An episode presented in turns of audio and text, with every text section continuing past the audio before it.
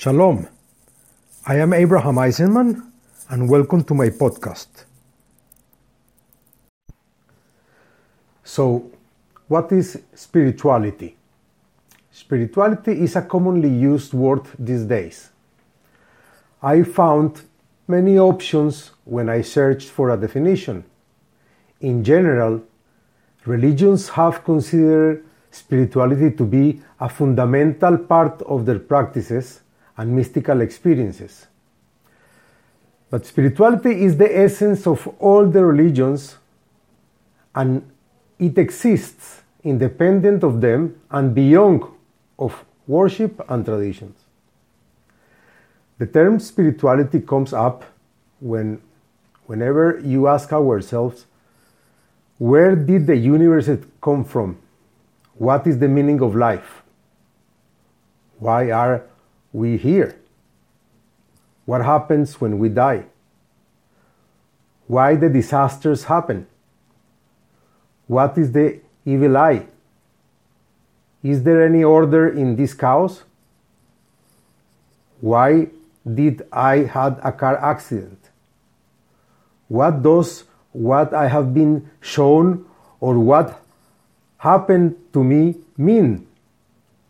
Why does this person have a disability, and so on. We define spirituality as the expression of the divine part of ourselves that can influence another person or people in reciprocal conditions of mutual self determination. Yeah, and I will repeat it again. We define spirituality as the expression of the divine part of ourselves that can influence another person or people in reciprocal conditions of mutual self determination. When we say divine does not mean necessarily mean anything mystical or religious.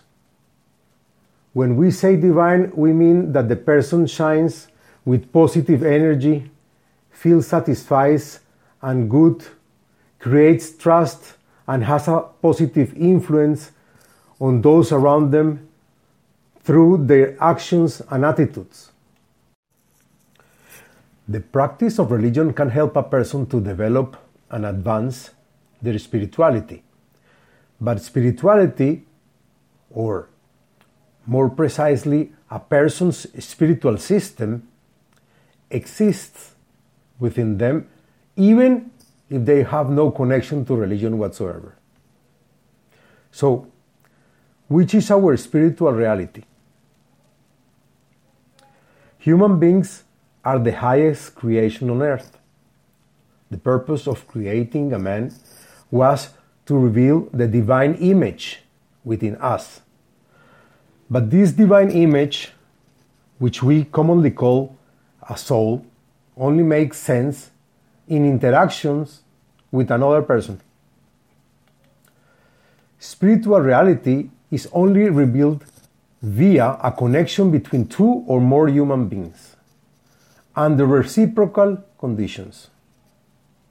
A single person cannot achieve spirituality for him or herself without a relationship to another person.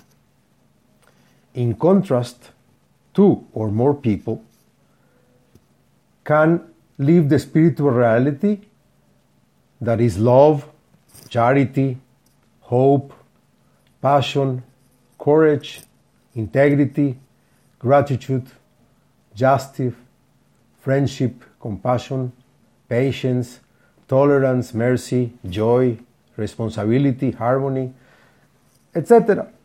In short, act of kindness for and with another person.